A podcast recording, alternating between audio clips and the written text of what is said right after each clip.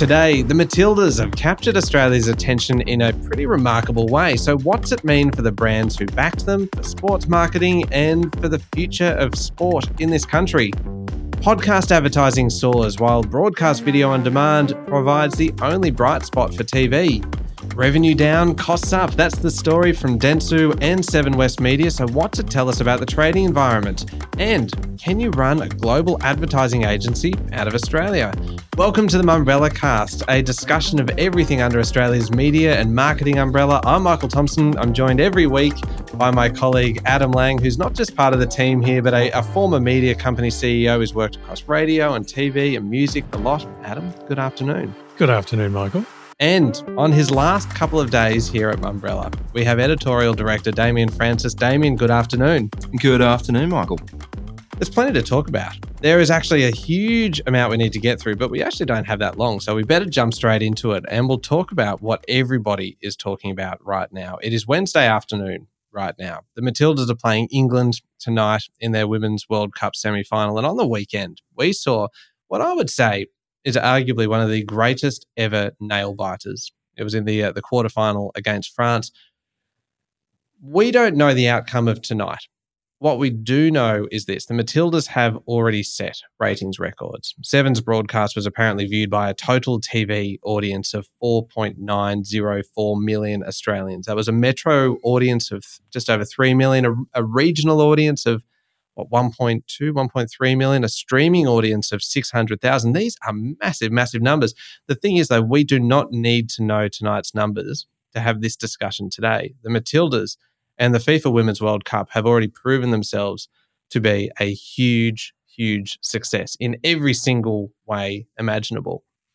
Adam for you what has stood out Michael, I think the game has changed. And I, I, have to say credit to the organisation because the tournament itself has been fantastic. The performance of the Matildas is a credit to the coaching, to all of the organisation in Australia as well. But I think not just the game has changed, but in a great way, sport has changed. This isn't just about women's sport mm. or about football, it's about all sport. And yes, it's also about the commerce of sport. It's a big call Adam, to say that sport has changed, but I, I, I don't disagree with you, which is a strong start from me, isn't it? Davo, what stood out for you? Maybe perhaps from a marketing perspective. Was there anything that has really just grabbed you and gone, yeah, this tournament has been a success? Oh, look, it's it's got to be the audience numbers, plain and simple. From what you were saying before, we don't need to discuss the exact numbers. And hey, it would have been higher if Barnaby Joyce and his little cohort of um, watchers had actually watched the correct match. But uh, that was extraordinary. There was the entire pub, wasn't it, that was watching the wrong the wrong well, game what, from yeah. a week a week before. Absolutely, and there were no hints apparently that they were watching the wrong game. But I digress, mm. Michael those numbers are significant. The way the country's gotten behind it is significant. It was great to see Seven prior to the World Cup announce the sponsors that had gotten behind it. And boy, would they have gotten what's turned out to be the deal of the century, I would suggest. Uh, but to Adam's point, this has been a big win for sport. For me, it will be the momentum that we take from this, uh, commercially in particularly whether we can maintain that level of interest, which I'd, I'd suggest is a very high bar, to be fair. But can sport in general and women's sport continue that momentum as we go throughout the year? Before we get on to that, because it feels like that's actually quite a big, big topic about, and probably goes back to Adam's original point of sport having changed forever. Just on the sponsors that you mentioned there, do you think those companies that really they went all in quite early on this. Do you think they get enough credit for that? I mean, say Commonwealth Bank, for instance, uh, the, the Matildas are actually the CommBank Matildas. Not that that's used that frequently, but I mean they are still associated with them, and they are across all of the all of the branding. Things like Xero, for instance, when I was watching the game and just seeing Xero across the stadium for the entire time, I, it just struck me this is fantastic positioning. They were right there. But well done whoever it was that said we are going to back this and we're going to back it all the way, do you think they get enough credit? I don't think they've necessarily got enough credit for being the first on board, or particularly with the, this World Cup being the, the major sponsors on board. If you look through the list of major sponsors that was announced there, to your Xero, also uh, CommBank, Cadbury, Coke, Kia, McDonald's, Visa. These are all major, major brands with significant marketing spend who, if you're going to be fair, have the dollars to take that gamble. And that gamble if it doesn't pay off, it's not a big loss for them. Now, mm. it's hmm. paid off massively. And from a PR perspective, it was never not going to pay off. They're supporting the Matildas, they're supporting women's sport. Win, win. That's great. What we want to see now, though, is brands following that lead who maybe they don't have that huge amount of spend to risk, but they know that backing women's sport now is going to pay off commercially. It's been de risked it's been de-risked. Uh, Adam, the advertising market, and we'll come to this a bit later in the in the episode, that just how tough the market is at the moment. But what does something like this do? Does it inject some positivity into the environment at the moment? Because really, earlier this week, it was all anybody was talking about. It certainly does. And it's as quick as Monday morning, the phones the emails, the exchanges would have started ringing. What can I do to get my advertising message in this environment? It is such a good place to be. So you get involved for the broadcasters, for the narrowcasters, for all the people involved, the venues. You get involved in conversations that just wouldn't be happening otherwise. How do I get onto this bandwagon? How do I get in front of this huge audience? Do I have to change my creative message now? Mm. Win, lose, or draw, this is a winner and the rest of the World Cup matches will be a winner too.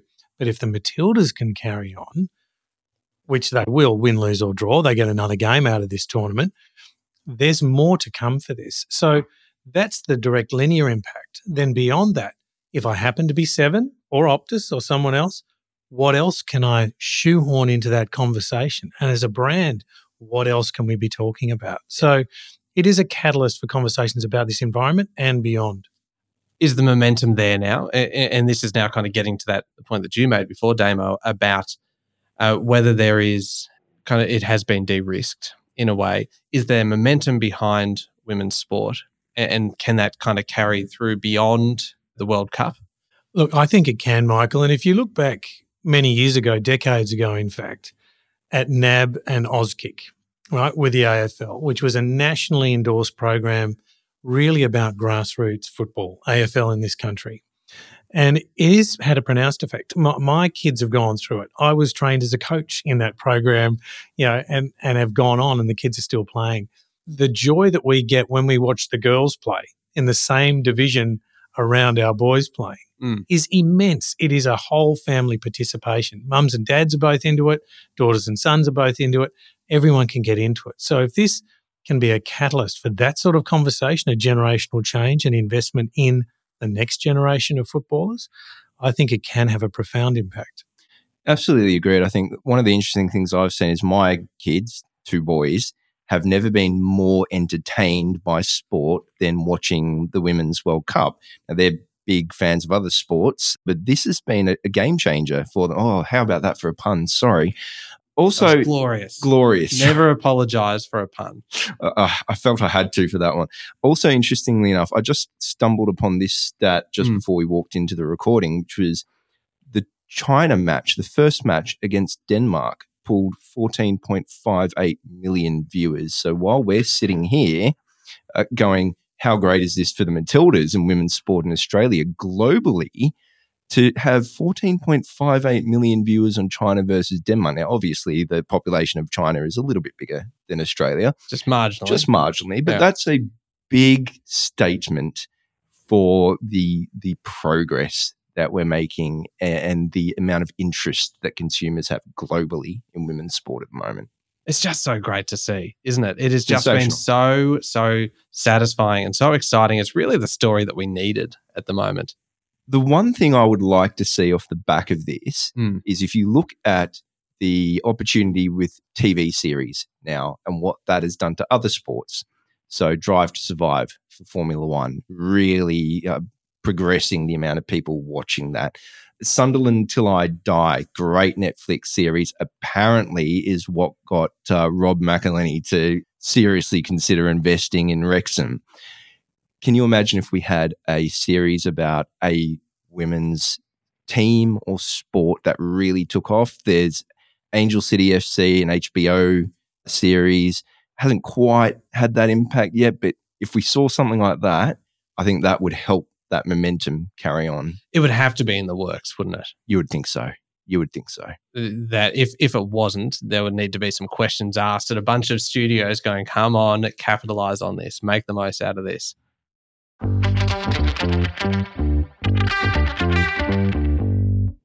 So what we're each going to do now is uh, we're each going to pick a story that Mumbrella has covered this week, and we're going to bring it to the table for discussion. I have chosen this one entirely at random. there is nothing at all that has has led me to this. It is about podcast advertising, um, and it's an interesting story. Uh, it, it it came from ARN and Magellan AI using AI. And you always have to wonder how much AI has actually kind of gone into this. It's very, very catchy to send a media release through that has AI kind of plastered all over it. But the data in it is actually interesting. They, they determine the top advertisers across more than 400 of Australia's most popular podcasts. Uh, according to those figures, spending during the June quarter grew by 64% compared with the same three month period in uh, in 2022.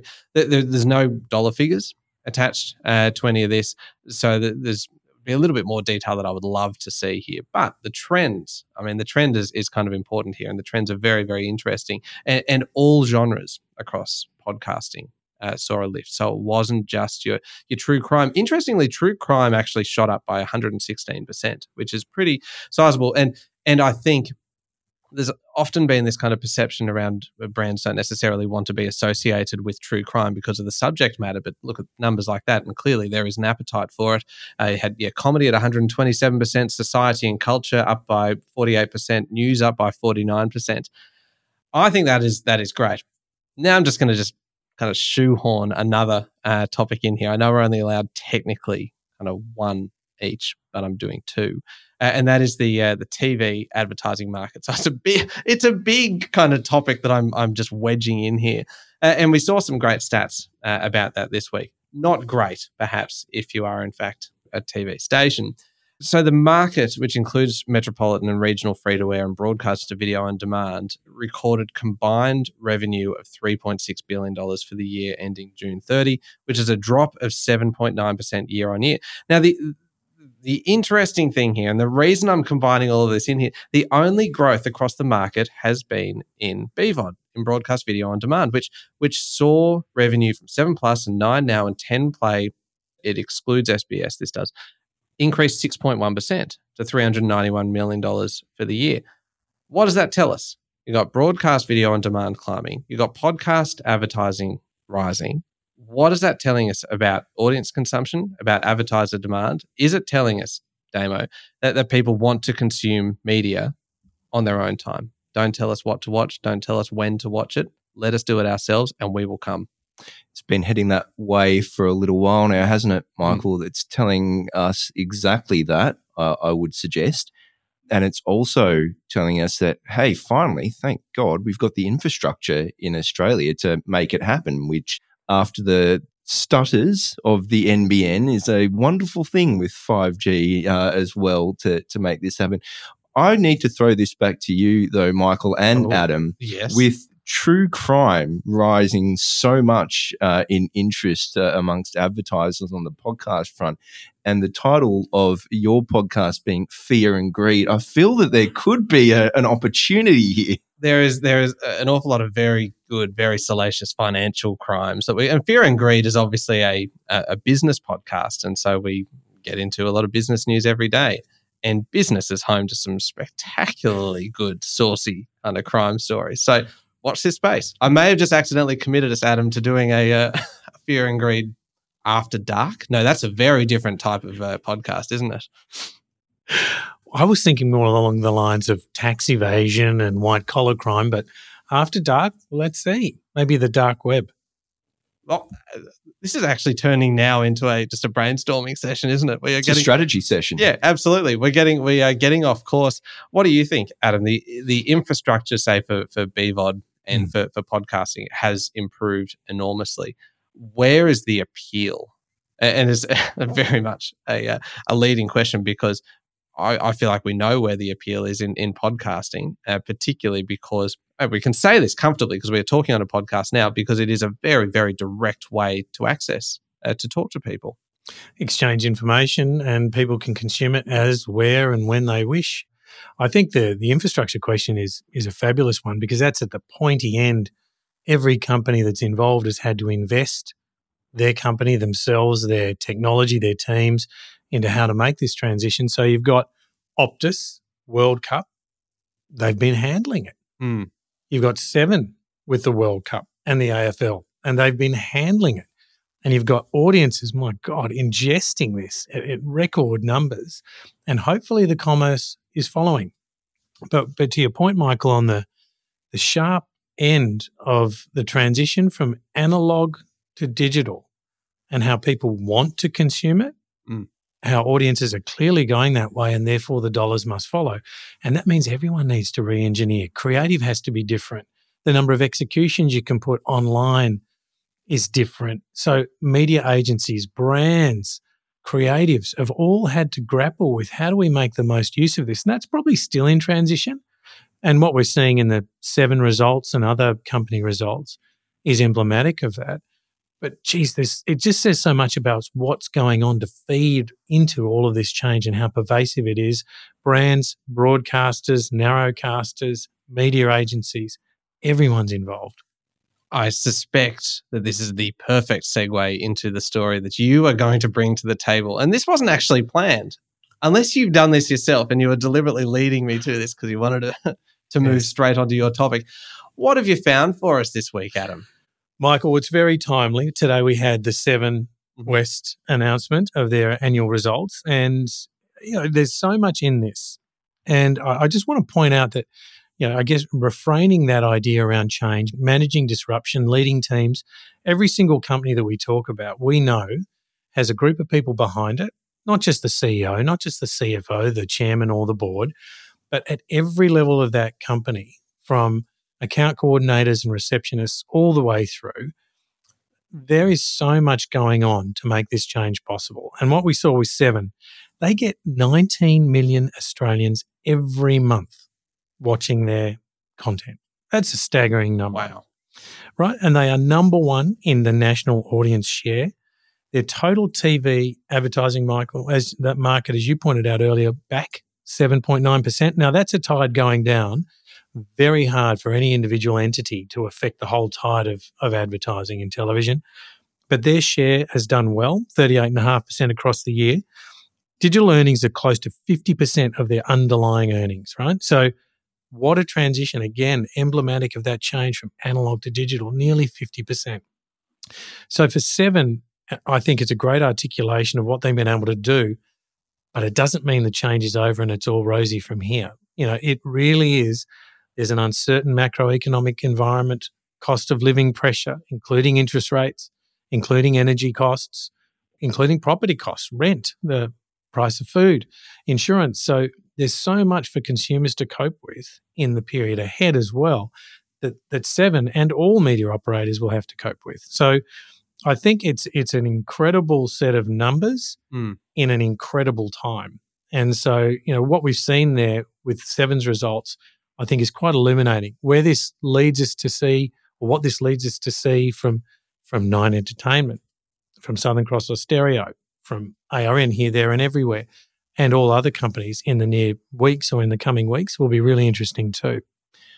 Adam, I'd be really interested to ask you as a former CEO of a major media company a, it's two part question. I like asking multi part questions just to confuse and baffle our guests.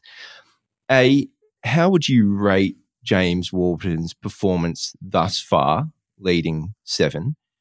And B, how would you navigate what, let's say, the next half year where we know there will be economic challenges continuing uh, and consumer spend is likely to be soft? So I think uh, on James Warburton's performance, I'd have to say you got to acknowledge he began really in COVID.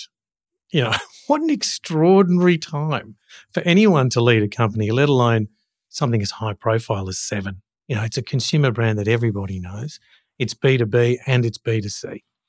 So I'd say that on even on these numbers, all you'd have to say is that's a good performance, you know, in a very disrupted time. So to him and his team, I think there's a lot of credit, and there's a lot, I think, a lot of fascinating developments still to come with how this transition continues to be managed. In terms of the, the first half, this critical July to December half, we know that you know football finals start in September, October, November, critical retail period, and consumption drives 50 to 60% of the overall economy. So it is going to be incredibly important to finish this winter season of sports well, use the World Cup and finals to market their programs that they've got to come into this, this critical period September, October, November, December and really set up that second half of the year well, also. So I think everyone's eyes should be watching how well this team can execute. You can never stump Adam with a multi part question. You could go up to, like, you could go parts A through Z, a 26 part question. The pen comes out, the piece of paper, the notes start going on the questions, and you will never stump him. Michael, that sounds like a challenge to me. I was just thinking, I'm setting a challenge here. Let's see how we can go, not today, next week. And maybe, maybe it'll be a three parter, maybe an eight parter. Who knows? Game on. Oh, I love that. I love the, uh, the, the sporting spirit today. Damo, what have you found for us? We've been uh, swimming around in uh, news all week. What story has stood out for you? We have, Michael. Uh, I'm going to take this to agency land and step away a little bit from media at the moment. The story that I've picked out is the fact that one of the biggest advertising executives, both in terms of performance and personality, is moving back to Australia to base himself. I'm talking about Mat Baxter, the global CEO of Huge. Now, Huge as an agency may not be a name that uh, everyone in the local market knows of just yet, but Mat Baxter probably will be. So, for those playing at home, formerly the CEO of UM locally. He's also had experience in the local market at Mediacom as well, also at Naked Communications. Uh, a lot of experience there. Very boisterous personality, likes to push for some pretty forward thinking ideas. Now, he left to take up a global role at IPG Media Brands in 2015, moved to New York with Henry Tajer and a few other very big names in the industry very quickly then went to Initiative, global CEO role there. That was 2016 and has stayed in that role until recently, where he changed more towards the creative side. And that was huge, which is a an agency with a bit of a different model, likes to sell products rather than go in for pitches. He's been running that from Brooklyn in New York since 2021. One of the big moves he made while he was there was shutting down all the global offices of Huge and only keeping the Brooklyn office, the global HQ, open. Now, on Tuesday this week, uh, it was very quietly announced that he was moving to Sydney, relocating for family reasons. And when I say quietly, uh, announced in a competitor trade media publication rather than a press release. Much quieter. Much quieter, which uh, we've picked up on. I had a chat with Ben Skelsey, who is the local managing director of Huge. Now, Huge did open up an Australian presence uh, recently with Ben at the helm. He's based in Melbourne. That happened at the start of this year. He assures me he's still very much involved in Huge. He's still very much leading the local operations here and trying to get the word out. Mat will still very much be doing global work, uh, traveling frequently. He said the only difference between himself and, and Mat's relationship now will be the fact that their video calls will be in person more often. Uh, but a very interesting uh, situation to have a global CEO based locally in Sydney. The time zones are horrendous to the US, but particularly to Europe. So, very interesting news on the agency front. Mat Baxter is a provocateur. So, I am fascinated to see what he does here. No matter what he does, you know it's going to be interesting. It's going to be fascinating. I expect a few headlines from Mumbrella moving forward on, on what Mr. Baxter has to say. I'll certainly be looking out for them. To give him the benefit of the doubt. And again, Adam, I don't have a multi part question for you this time. So apologies, Michael. I failed already. That's okay. We'll that save it for next week and we will just flatten you. Excellent. I do have a one part question for you, Adam. But the first thing I would say is this is not the first time we've seen something like this happen. Uh, hey, a few years ago, M&C Sport and Entertainment's global CEO Steve Martin came and based himself out here for a, a couple of years. Unfortunately, that did lead to the local MD stepping aside, but it's happened before. Justin Graham actually talking about M&C the local M&C boss, now has a global role as well, which he's largely doing from Australia. Adam, can you lead a global business from Australia? Uh, look, notionally, yes but, but it has to be very hard, right? So we're talking about teams before, you know, whether it's Dentsu and their results this week, Seven their results this week, or the Matildas, all very different and in operating environments and constraints. But you, you have conversations in the office with people, even colleagues that you don't normally, but because you bump into them. You have conversations in cities that you live in with people because you bump into them. You know, whether that is an event um, umbrella event, you know, whatever it is, a, a, coffee shop. They just don't happen if you're not there. You know, they can't. So, you know, it's very rarely that you spontaneously Zoom someone and they're, they're just there. Oh, hello. You know, so it is really, I think, materially different. And so I would just expect that Mat is planning on a whole lot of travel. You know, he's going to be as a provocateur and a agent for change and garnering business, he'll have to travel and work to do it. And he'll have to have great teams around him to support that. Do you think he's going to be inevitably drawn into more local activity here, though? Um, oh, just just because of the access, because this is the time zone that he will be operating in. Yeah, that I do. I think you're right, Michael. And you know, those clients that know him will want to talk to him, and that is righteous. You know, so he'll have people, a network of people that trust him that, of course, will contact him. Yeah. I was saying this to you the other day, Adam, is that if you're a marketer in the local market looking to huge to use their products, the first thing you say is, can Mat be involved in this? With why wouldn't everyone knows him in this Absolutely. industry? Why wouldn't you? Whether he likes it I or not. I can see him. He's in the office. Can't he come in? It's star power hundred percent, it's star power. This industry thrives on it. This yeah. is where they're all celebrities, whether it's Mat Baxter or Gary Vee or Mark Ritson.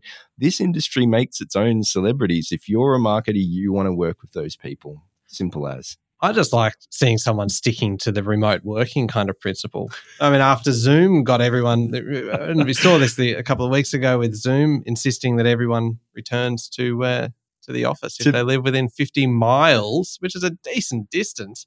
50 miles of a Zoom office, you've got to head back in person. But they probably got better public transport, and no, no offense to Sydney public transport, mind you. But uh, also, to be fair, I think even Mat Baxter himself has admitted the whole working remotely thing isn't necessarily all it was uh, set up to be. But that's another can of worms to open on another day. Well, it was born of necessity, wasn't it? In the end, and it and it's it's no longer as necessary as it once was, and now it's a case of finding a hybrid, finding a solution that actually works. I say that through gritted teeth because I'm a, I'm I've discovered over the last couple of years that I was meant to be a hermit. I was meant to stay home, and so leaving the house has been a um has been an exercise in public transport navigation and I've loved it. I'm glad that we were able to introduce you to TripView which was sensational in its own right, Michael. I have never used this app called TripView, and uh, when when I walked in to a meeting the other day and was complaining about it taking so many trains, and I showed you the app that I was using, and I think your reaction was, "What are you using? You know, there are easier ways to do this, right?" And that kind of led into what has been a very, very productive week. Your final week mm. here with Mumbrella, and and the thing is, you have been working so hard right up to the very end. How how are you feeling? It's still not over. We've got the Travel Marketing Summit tomorrow, mm-hmm. uh, which I will be at, and I'm looking forward to it. But it's been great. It's been, it's been great to just keep going. Why not? I love the brand. I love the business. Why why would you take your foot off the accelerator? I almost feel like I should just come back next week, if nothing else, a to to work with you two good folks, and b to ask Mr. Adam Lang multiple multi-part questions. I'm devastated I'm going to miss out on this opportunity. Now that we've dangled that carrot in front of you, who knows? It's cancelled. I'm back. Damian, one of the um, benefits of being involved in this podcast with Mumbrella is working with you. I'm sorry it's your final week, but for the briefest moment, we got to work together. I very much appreciate that, Adam. On that note, I think we better wrap things up. I think we've uh, pretty much covered everything we can today in the time that we have for us. Thank you very much for joining us. Thank you, Adam. Thank you, Michael. And thank you, Damian. Thank you, Michael. This is the Mumbrella Cast. Remember to hit follow on the podcast. Head along to mumbrella.com.au for more info on everything that we've talked about today. Thank you very much for your company. See you next time.